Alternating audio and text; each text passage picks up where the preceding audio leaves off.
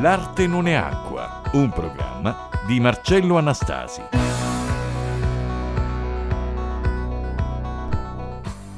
Ben ritrovati amici radioascoltatori, non capita tutti i giorni poter avere un ospite così importante eh, del panorama artistico culturale nazionale. E non lo dico certamente per piaggeria, basterebbero infatti soltanto le sue numerose pubblicazioni, le opere da lui realizzate nel corso di molti anni di attività artistica, oppure leggere quello che gli esperti della critica di lui e della sua arte hanno detto e scritto. È così che iniziamo una nuova puntata della rubrica L'arte non è acqua, volendo oh, nell'immediatezza chiedere a Cesare Berlingeri cosa pensi lui di se stesso. Per Cesare Berlingeri, nostro ospite oggi, chi è Cesare Berlingeri? Eh, non ti rispondo con il mio pensiero, ti rispondo con il pensiero di Filippo Daverio Cesare Berlingeri è un uomo piccolo, piccolissimo, ma con una grande energia. Il tuo battesimo con l'arte è avvenuto con quella che hai chiamato l'arte dei poveri. Cosa intendi esattamente con questa espressione? Ma l'ho chiamata arte dei poveri, sai perché? Perché quando io, piccolo ragazzo a Cittanova, a Cittanova 65-70 anni fa era veramente un mondo completamente diverso a quello di oggi, per cui non c'era la possibilità di fare l'artista in termini perché nessuno vedeva colori, nessuno sapeva dei colori, né io conoscevo, io volevo fare l'artista perché mi piaceva le feste quando c'era Sarocco che era una festa importante, mi piacevano i cantanti, volevo fare il musicista, però anche quello non potevo farlo perché nessuno ti poteva insegnare il pianoforte. Poi la mia famiglia non è in condizione di portarmi da un maestro di musica, per cui ho preferito farla, preferito, ho scoperto di fare l'arte dei poveri che ti basta un carbone e fare dei segni per terra o sulla carta. Cesare Berlingeri, artista calabrese, felice di essere nato a Cittanova, ma felice forse a metà perché è probabile che avesse voluto nascere altrove. Ed è questo un pensiero, un'affermazione che a dire il vero forse sono non pochi a farli. Guarda, io ho lavorato molto in Calabria, ho fatto molto teatro al Teatro Rendano di Cosenza, al Morelli, ho collaborato con l'Associazione Culturale Ionica e ho fatto il teatro a Venezia, alla Biennale, a Milano, a Roma. Ho fatto moltissime cose e soprattutto ho insegnato a un'accademia d'arte drammatica, quella di Palmi, che era una grande accademia, però non è cambiato nulla. Alla fine me ne sono accorto che l'unica possibilità che avevo era andare fuori. Me ne sono andato all'età di vent'anni a Roma, dove lavoravo in televisione, lavoravo per il teatro come costumista, come scenografo. La mia prima mostra è stata a Firenze nel 75, per cui c'è veramente un iter pazzesco della mia storia passata. Ma sai qual è il problema? Che in tutti questi anni in cui ho lavorato, ho collaborato con enti in Calabria, non è successo niente, anzi ti devo dire che forse è peggio adesso di 30 anni, 40 anni fa. Adesso siamo nell'anarchia culturale assoluta un, sarà un problema dei social, sarà un problema di questi strumenti di solitudine che non fanno altro, ormai nessuno legge più un libro, un giornale, perché la gente è abituata a leggere tre minuti, quattro minuti di notizie, per cui non esiste più la cultura nel senso di quella dei nostri padri. Ecco, io alla fine ho pensato dopo le varie mostre nel mondo, a Pechino, a Rio de Janeiro, a Tokyo, ad Anversa, a Milano, dappertutto, cioè in Italia dappertutto, Milano, Roma. La cosa che mi ha sconvolto è che io pensavo che in Calabria ci fosse un rinascimento, nel senso che ci poteva fare. E mi ricordo che un uomo splendido come il grande scrittore Fortunato Seminara, che era un mio grande amico, una volta mi disse, e eh, guarda io l'ho conosciuto attraverso le parole di un grandissimo poeta, Pierpaolo Pasolini, a Roma, perché lui faceva i racconti di Canterbury e io facevo una fiaba a, alla televisione di Napoli di Giovan Battista Basile. E un giorno alla prova dei costumi Pasolini era lì in sartoria che vedeva i costumi sugli attori e poi Farani il sarto ci invitava, mangiavamo tutti a casa sua. E lui mi disse, eh, tu è un calabrese, un pittore. E Pasolini mi disse, ah, sei calabrese, di dove sei? Di un paese Citronova, 70 km da Reggio. Ma Maropate è lontano. Dico no, sarà un 12 km.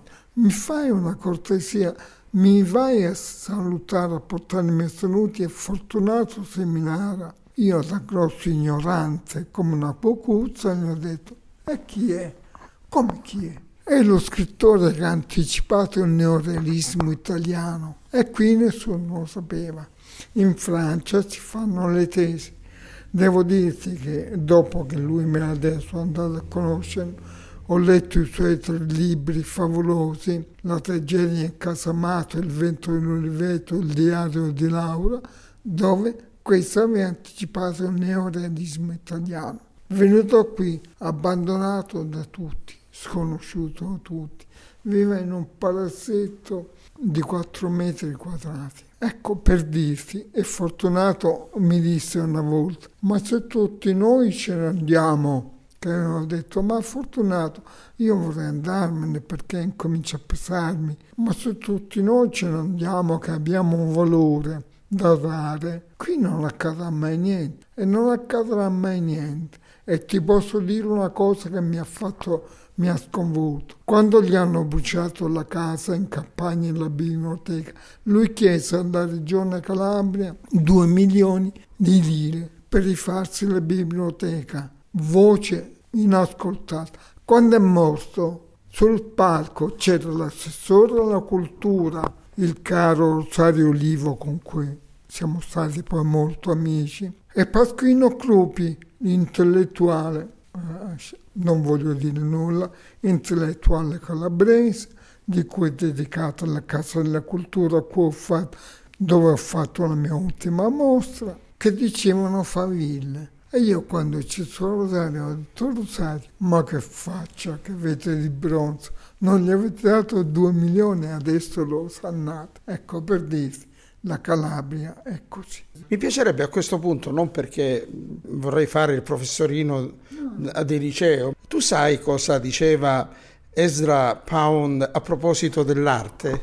Ezra Pound diceva una cosa bellissima, che l'arte prima di essere universale deve essere prima locale e infatti ti dirò che io porto il mio lavoro che è pregno di Mediterraneo, di forse di Calabria, questo non lo so, però i miei colori sono diversi da un nord in Svezia. L'arte ha quella grande possibilità di essere locale e universale, perché non ha bisogno di essere tradotta.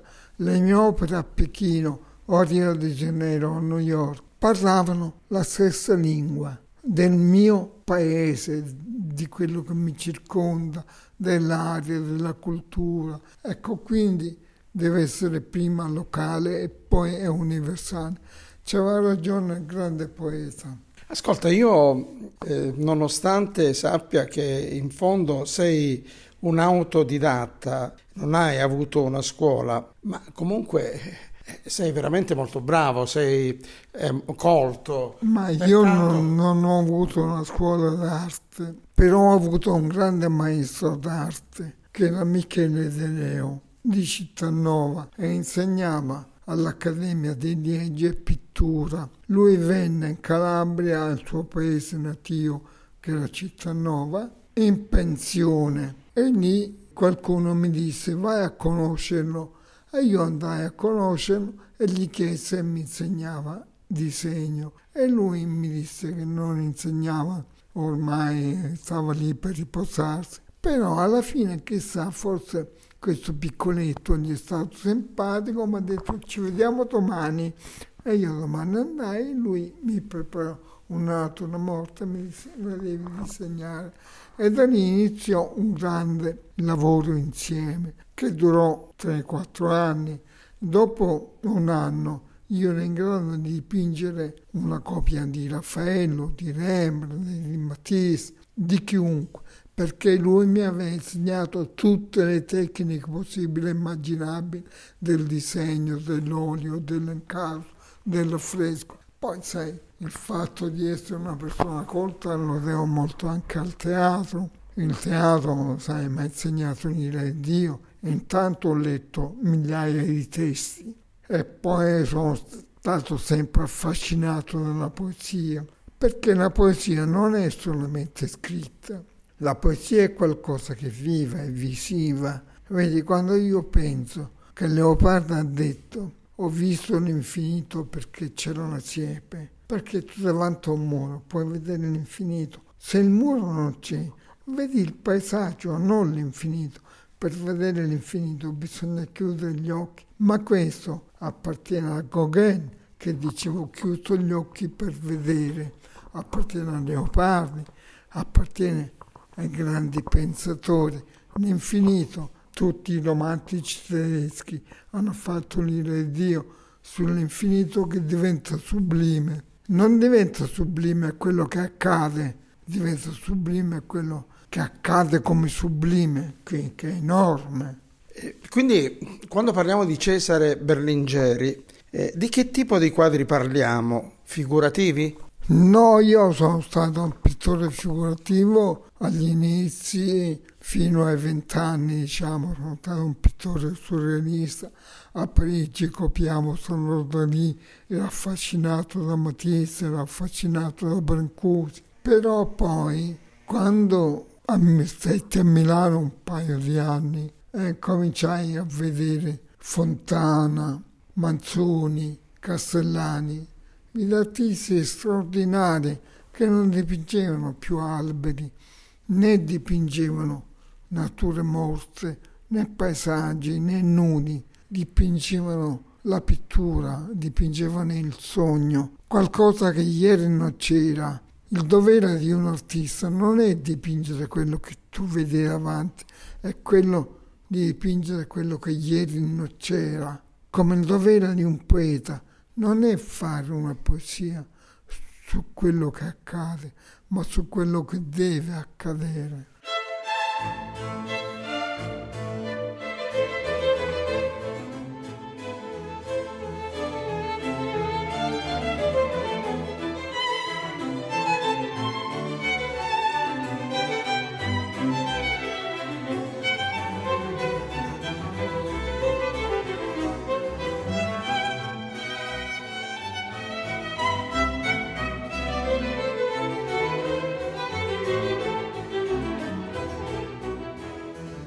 Se non sbaglio, credo che la tua prima volta fuori dalla Calabria è stata a Milano. Sì, è stata a Milano e Piemonte, dove da ragazzino non avevo nemmeno i soldi per, per mangiare, però c'era uno di Cittadino che mi ha promesso mare e monti e quando sono andato lì l'ho visto in una stanza con sei persone, per cui ho capito che eravamo come marocchini adesso.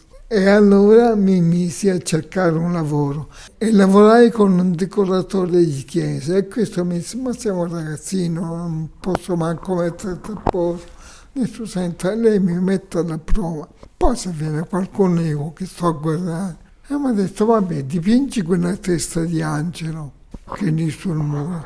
E io, dopo gli insegnamenti di Leo che sono stati notevoli, dipinsi quella testa di angelo Ecco, io sto allibito e lì incominciai a lavorare con lui per 4.000 lire al giorno. E per te iniziò così una nuova straordinaria avventura, eh, poi quella del teatro. Eh, in quali anni accadeva tutto questo? ma uh, questo accadeva negli anni 66-65 eh, in Piemonte e in Lombardia. Il teatro lo scopro negli anni 70, infatti il mio primo grande spettacolo vero, serio, è lo stato serio del Camion con il regista Rico Vincente, un grande regista che è venuto a trovarmi nel mio studio perché l'assistenza gli aveva detto andiamo a trovare Bernigiano, un grande pittore a Cittadinavecchia, cioè, ma che grande pittore vuoi che ci sia qui, uno che dipinge le caprette. Io venivo da Parigi fresco, c'è uno studio che mi ha prestato un geometra di Cittanova e quando questo signore è venuto, perché poi è venuto, ha visto questi lavori che erano un po' picassiani, doliniani, e mi disse, ci vuoi lavorare con me?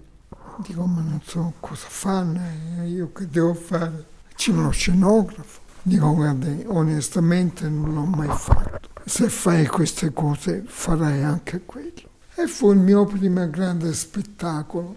Cosa ha restituito il teatro al tuo lavoro di pittore? Ma il mio lavoro di pittore ha restituito la cosa gigantesca, perché sai, alcuni fondali amavo dipingerne io perché non avevo la possibilità di dipingere in studio, fare un lavoro di otto metri per sei, insomma diventava un lavoro importante, capito?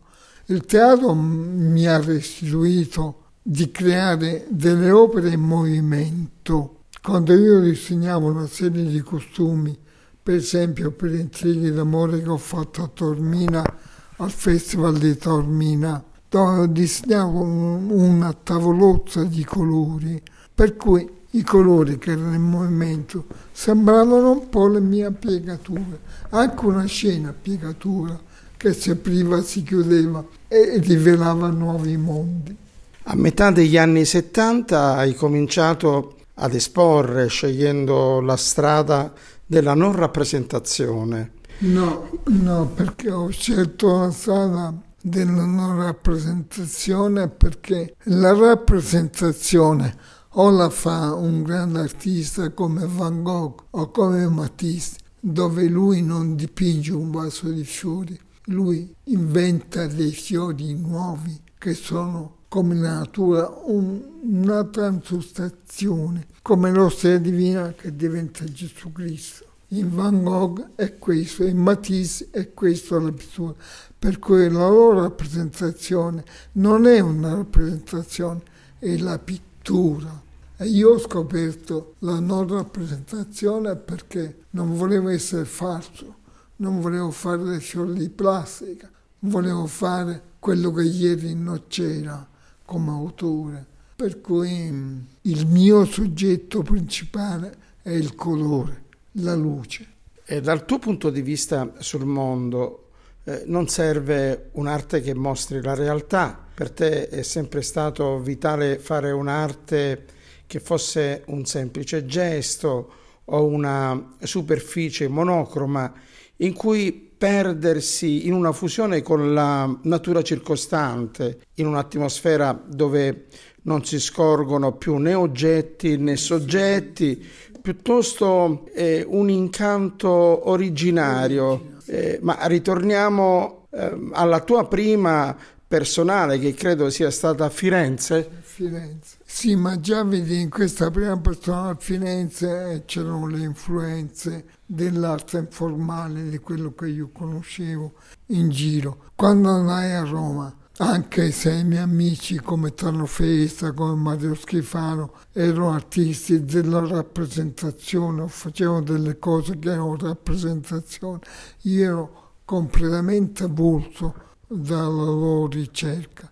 Invece mi affascinava e mi intrigava il fratello di Tano Festa, che si chiamava Francesco Losavio, che faceva i finti di luce cioè faceva dipingere la luce, l'aria, una cosa impressionante.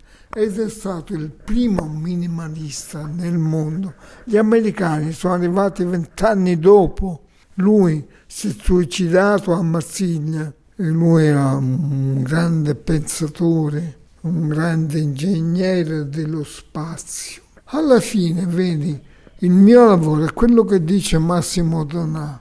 C'è lo spazio che diventa cosa. Eh, Roma che cosa ha rappresentato e rappresenta ancora per te? Eh, Milano immagino principalmente il lavoro, ma Roma...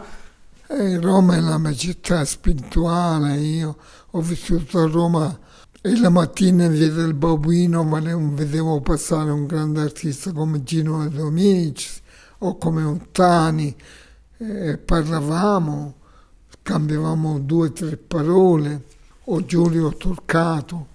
Insomma, Roma ha rappresentato, anche se io non ero un pittore apertamente vicino a, alla romanità dell'arte che era la scuola di Piazza del Popolo, mi arricchivano, sai, poi conosciuto un grande poeta come Alfonso Gatto, che mi, Sandro Penna, che mi arricchivano dentro, capito? Cosa ti disse Plinio De Martis? Plinio è stato uno dei più grandi galleristi e gallerie importanti a Roma. Pensa che Plinio non solo mise insieme questi ragazzi della scuola di Piazza del Popolo, ma portò in Italia personaggi come Tombli, come Rottico, personaggi di un valore enorme a Roma. Con lui Roma diventò un fulcro, una fucina di, di pittori nuovi, di intellettuali nuovi, di grandissimi artisti. Poi Plinio, quando io lo conobbi, aveva smesso di fare il gallerista, era aperta la sua galleria, ma siccome che la moglie si era suicidata, e lui allora ha avuto uno shock e lì si, si era fermato. La moglie era Nini Pirandello, la nipote di Pirandello. Io conobbi Plinio attraverso Giorgio Pirandello, nipote di Pirandello che è venuto a casa mia, è stato quattro giorni ospite mio e lì mi aspettò a Roma per farmi conoscere Plinio. Ma Plinio mi disse io non posso farti niente, a casa il tuo lavoro mi piace molto, però mi ha mandato dove era possibile che il mio lavoro andasse avanti. Invece qual è stato il tuo primo gallerista?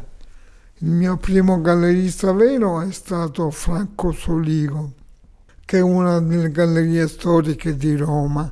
E Franco, a parte che ho lavorato mm, dieci anni con lui, ma in maniera totale, in osmosi totale.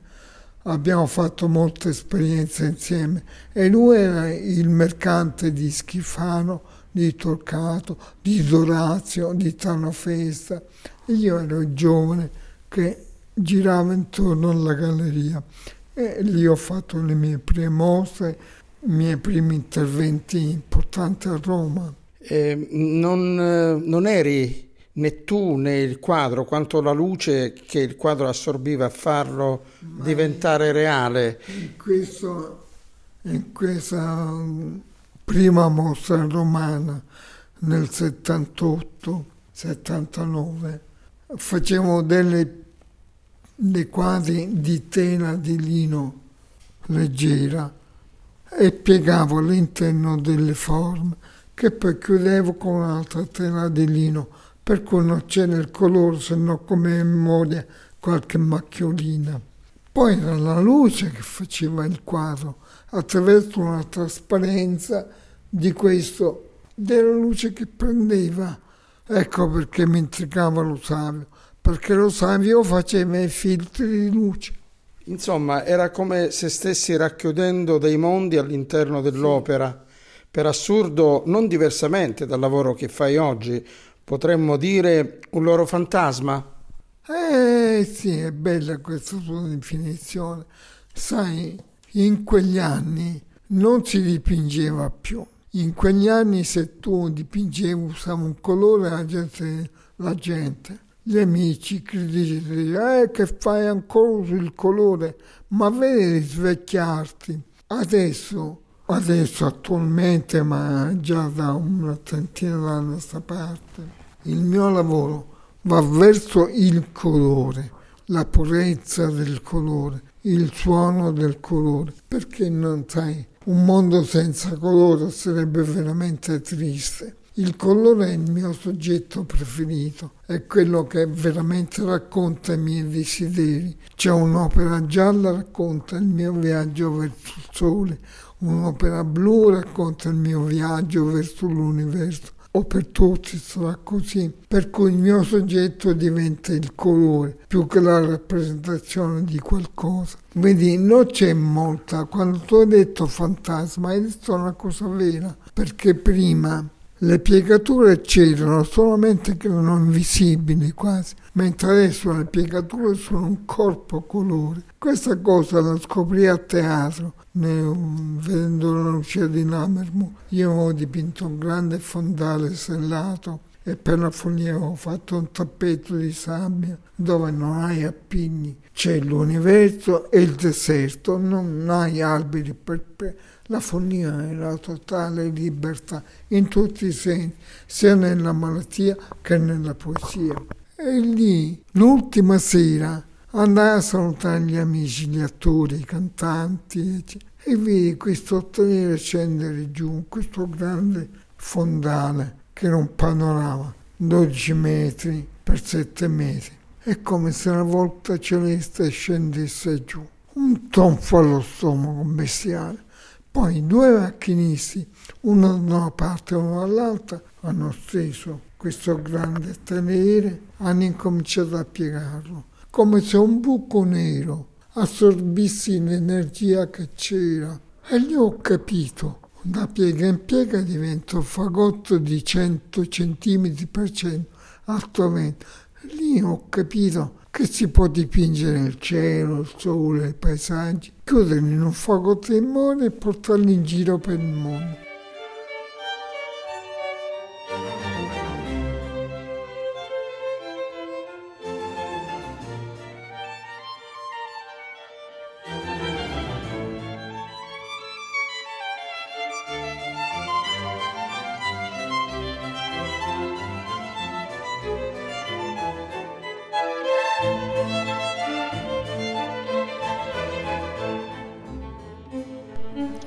Quella di oggi, amici radioascoltatori, è sicuramente un'altra importante pagina di storia dell'arte eh, di uno dei più grandi artisti calabresi, quale Cesare Berlingeri, nato come artista dei poveri e che ha avuto la possibilità nel tempo di potersi bene affermare nell'ambito dell'arte internazionale.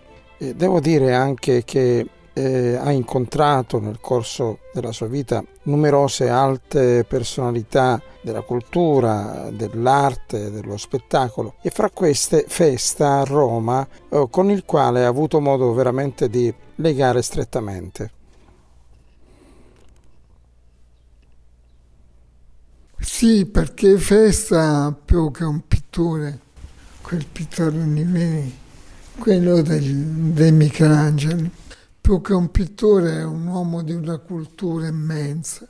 Festa aveva iniziato come poeta, infatti quando è morto il barone Franchetti, che è il suo grande collezionista, lesse alcune poesie sue, che era un suo autoritratto, una cosa meravigliosa. Egli con Festa facevamo grandi discorsi, lunghi discorsi, che non riguardavano solamente le pitture, perché erano completamente diversi era la cultura totale, la poesia. Pensa che una volta seduti in un bar mentre si beveva un bicchiere di vino e io e lui, lui mi recitò tutto Relite facendo tutti i personaggi. Hai rimarcato spesso come Festa ti abbia dato la libertà di fare quello che volevi? Anche perché lui era un uomo molto libero. Non potevo andare a mangiare nel suo ristorante perché appena lo vedevano lo cacciavano fuori perché all'interno faceva delle porcherie assolute. Lui era un uomo totalmente diverso e libero.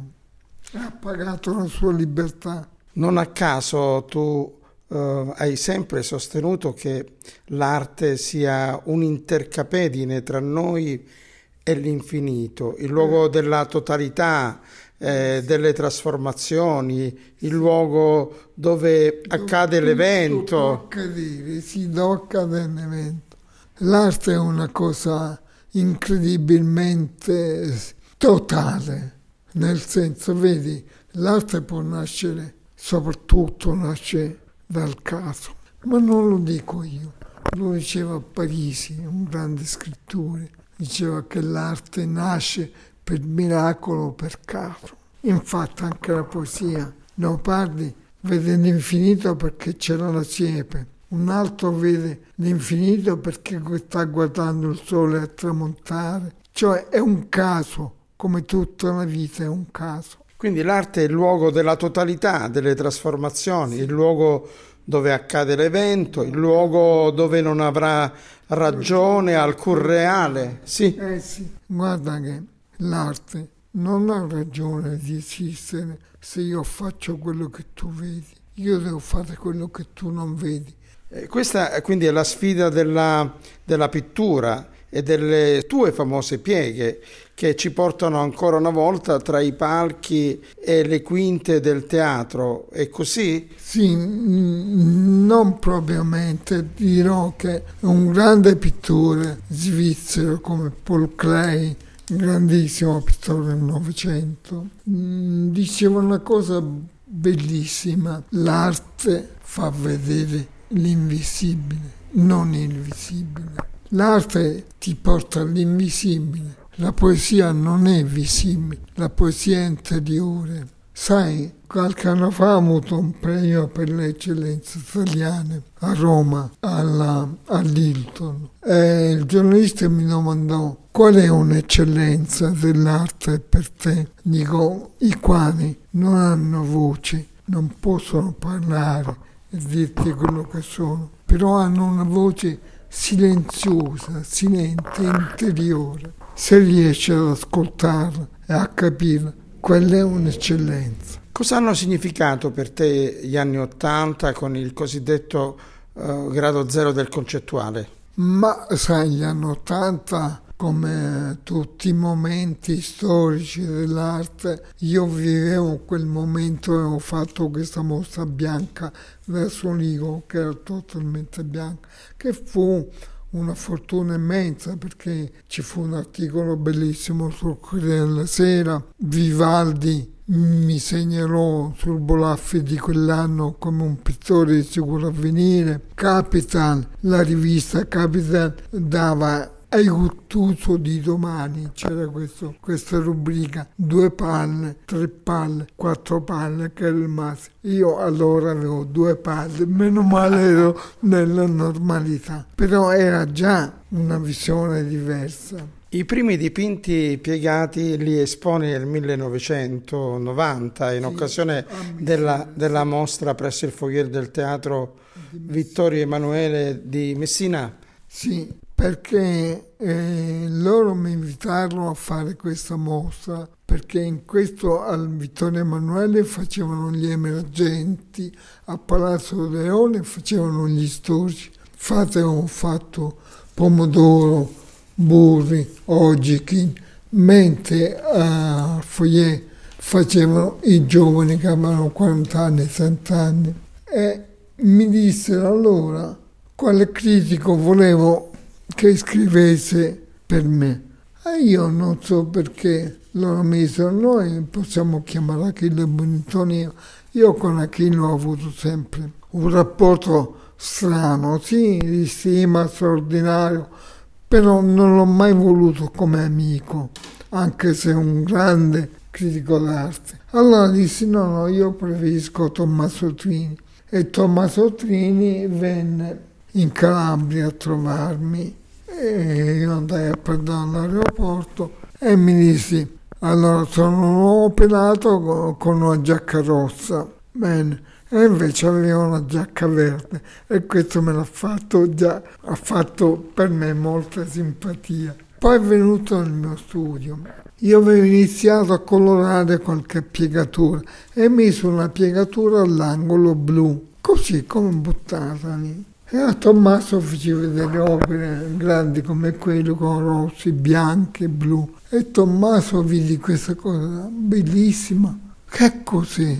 Dici guarda che io il corpo centrale della mostra la voglio di queste robe qui, perché è una novità assoluta nell'arte italiana.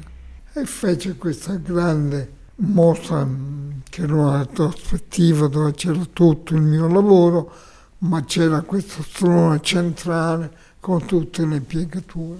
La tua idea dell'artista come poeta che dipinge il cielo, il mare, poi lo infagotta e se lo porta con sé, custodito in uno scrigno della memoria, finché diventa solo memoria, è ancora tua convinzione? Vedi, tu hai detto una bella cosa, hai iniziato dicendo poeta. Ebbene, tu pensi al poeta, no? Che vede la tempesta al mare, poi va nella sua scrivania e scrive sulla tempesta. Che fa? Si porta la tempesta in uno scrigno di memoria che è nella sua testa, uguale per me. Oggi tuttavia assistiamo però ad una proliferazione di immagini nella società come mai prima. E infatti questa grande decadenza o inflazione dell'immagine è terrificante perché ti svia completamente. Molta pittura oggi non è più la pittura che sfida la morale o il ben pensante, è una pittura che serve al ben pensante per dire ah quanto sono bravo perché ho capito Invece la pittura vera non voleva farsi capire, voleva sfidare la realtà e la morale contemporanea, che era fatta dei Francis Bacon, dei Kandinsky, dei Malevici.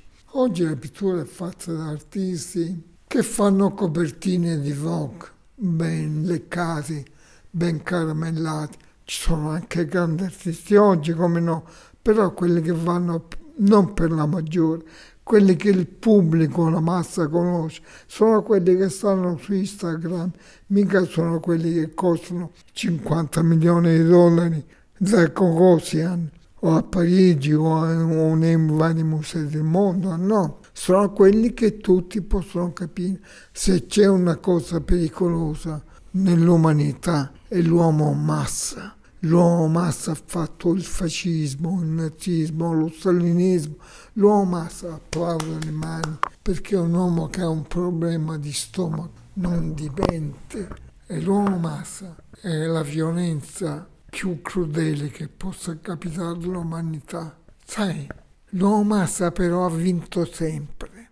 I poeti non vincono mai, parlano vuoto, parlano all'aria. Tornando alla tua piega, possiamo dire che sia nata davvero da un imprevisto? Sì, da un imprevisto, da un'idea. Io non ti voglio raccontare come Kandinsky mm, nacque l'astratismo. Kandinsky una mattina entrò nel suo studio e il suo cavalletto vide un quadro bellissimo che non aveva più soggetti ma che cantava. Allora lui capì che la pittura non ha bisogno di rappresentazione, che può essere un'armonia, una sinfonia come la musica, e nasce l'arte astratta. Ora vedi, io quando nel 66, eh, 71, primi tempi che stavo qui, avevo uno studio qui di fronte e ho visto una tela appoggiata su un'altra tela, che era una trasparenza, e da lì nascono le trasparenze e dal teatro nasce la piegatura corpo.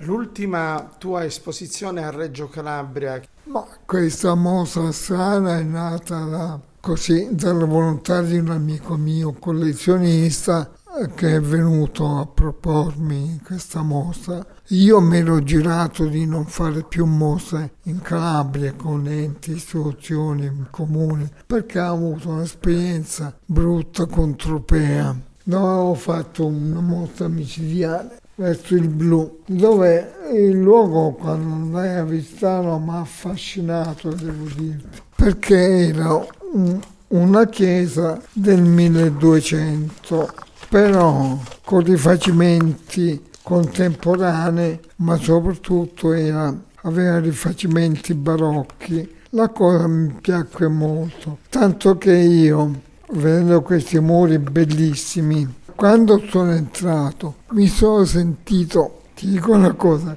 mi sono sentito come Giotto, come Simone Martini che entra nella cappella degli Scrovegni e vede questo granaio vuoto e con le sue pitture diventa un mondo, una poesia. E io vedendo questo grande locale, alto 10 metri, pensa a questo grande affresco degni blu, infatti l'ho chiamato Verso il blu. E fu una mossa micidiale, solo per allestirla ci fu una settimana di operai, mm, ero stanco morto quasi all'infinito. Guarda. Poi gestita di malissimo, nel senso che era pure chiusa. Quando andava la gente mi dice ma la mostra è chiusa, gestita in una maniera vile. A Reggio Calabria mi ero promesso accordi prima, sì, tutto va bene, a parole va bene tutto. Poi invece abbiamo avuto problemi di allestimento, la mostra l'ho allestita ed è poi una bella mostra però mm, l'ho pagata moltissimo. Per cui vedi perché dicevo a New York preferisco nascere perché queste cose fanno dove c'è un sistema. Il Rinascimento nasce a Firenze perché a Firenze c'era un sistema, i medici, i pazzi, gli stozzi, che erano grandi amatori, collezionisti. Infatti al Gideone dei Medici c'era Michelangelo, Botticelli, c'erano i grandi artisti del Rinascimento. Il Brunelleschi ha fatto la cupola del Duomo di Firenze, cioè è lì che è nato il Rinascimento. Qui che cosa è nato? Quando nel 1900 a Parigi c'era il cubismo di Picasso, qui facevano gli angioletti fatti male sul soffitto con le rose per cui siamo quale sistema ci Io i quadri che potevo vedere erano quelli della chiesa matrice o a San Rocco, ma erano quadri, copie di mediocri pittori, non di grandi, buon mestieranti, ma non grandi artisti. A Roma la gente vede Caravaggio, poi si sposta e vede il Perugino, si sposta più in là e vede l'Angelico. A Parigi come ti spostavi vedevi Picasso, Matisse, Brancusi, cioè vedevi il contemporaneo. La nostra posizione geografica non ci fa vivere il tempo di adesso, ci fa vivere un tempo indietro. Beh, così allora pensiamo ancora una volta che davvero ci si debba sentire in molti ambiti eh, molto retrogradi e, e fa, male, fa male, nonostante gli sforzi di chi ha buona volontà di eh, promuovere e valorizzare l'arte, gli artisti e non solamente. Sì. Ma allora a questo punto io mi domando, Cesare, giusto per concludere il nostro incontro, eh, qual è il destino di questa nostra regione? Questo non lo so, io devo dirti che una quarantina anni fa io ho collaborato molto con l'Associazione Culturale Ionica di Istinio Tito, che era un personaggio di alta levatura intellettuale. E con lui ho fatto il candido di Sciascia per la Biennale di Venezia, la Medea con Vernasceller di, di Alvaro a Firenze con Pier degli Esposti.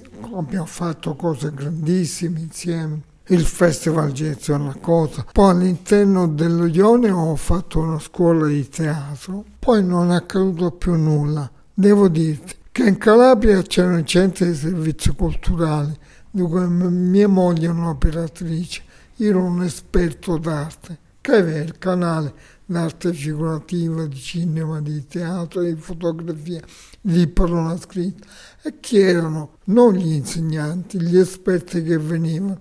Alfonso Gatto per la poesia, veniva di schiena il grande giornalista per la parola scritta, veniva un grande regista di teatro come Vincenzi per fare il teatro con i giovani, insomma sembrava ci fosse un rinascimento. Quando queste cose finirono, passarono alla regione Calabria e Censi, dopo un anno morirono. Ma soprattutto erano rimaste le biblioteche. La nuova biblioteca per i centri non era solamente un'esposizione di libri, era una cosa da ricerca continua, cioè noi facevamo gli incontri quelli del cinema e allora si preparavano i giovani, i ragazzi 20 giorni, un mese prima, con tutte le schede filmografiche delle, del cinema di quel periodo. La pittura uguale, per cui c'era un grande, così, una grande innovazione di cose. Adesso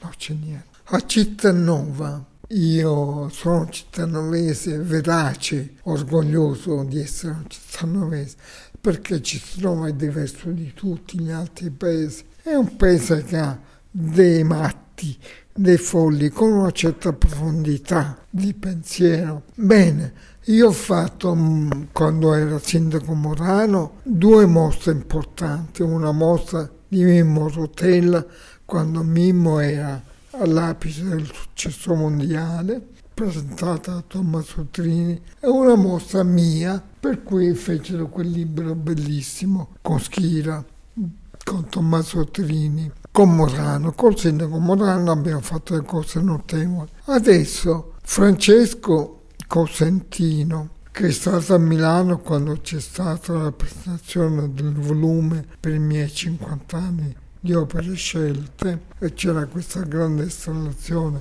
al Museo di Palazzo Reale, è venuto lì con l'assessore e quando ha visto la presentazione che c'era Tommaso Trini, il direttore di Palazzo Reale, l'assessore di Milano, questo dice, oh madonna, ed è stato chiamato al tavolo, lui si è sentito importante e poi venendo giù in aereo hanno pensato perché non facciamo una fondazione Berlingeri e vennero qui a propormi se volevo fare una fondazione. E io non faccio una fondazione per fare un mio museo personale, non mi voglio parlare addosso, ma la mia fondazione sarà una fondazione aperta in campo nazionale e se possibile anche internazionale, dove ci saranno dibattiti mostre nuove, artisti nuovi incontri, dove si può parlare un linguaggio contemporaneo attraverso la contemporaneità, non attraverso la provincia o la regione, ma attraverso un respiro ampio, anche perché l'arte non è né regionale né provinciale, e come dicevo è locale. Allora, eh, con questa diciamo, probabilità che si porti a termine l'istituzione di una fondazione intitolata ad un grande artista quale appunto Cesare Berlingeri, direi che possiamo salutare i nostri amici radioascoltatori. Sì, io posso solo salutare i tuoi spettatori e così a incontrarci e invitarli alla mia fondazione quando essa sarà. Bene, a presto allora, a risentirci a tutti. Grazie Cesare, grazie.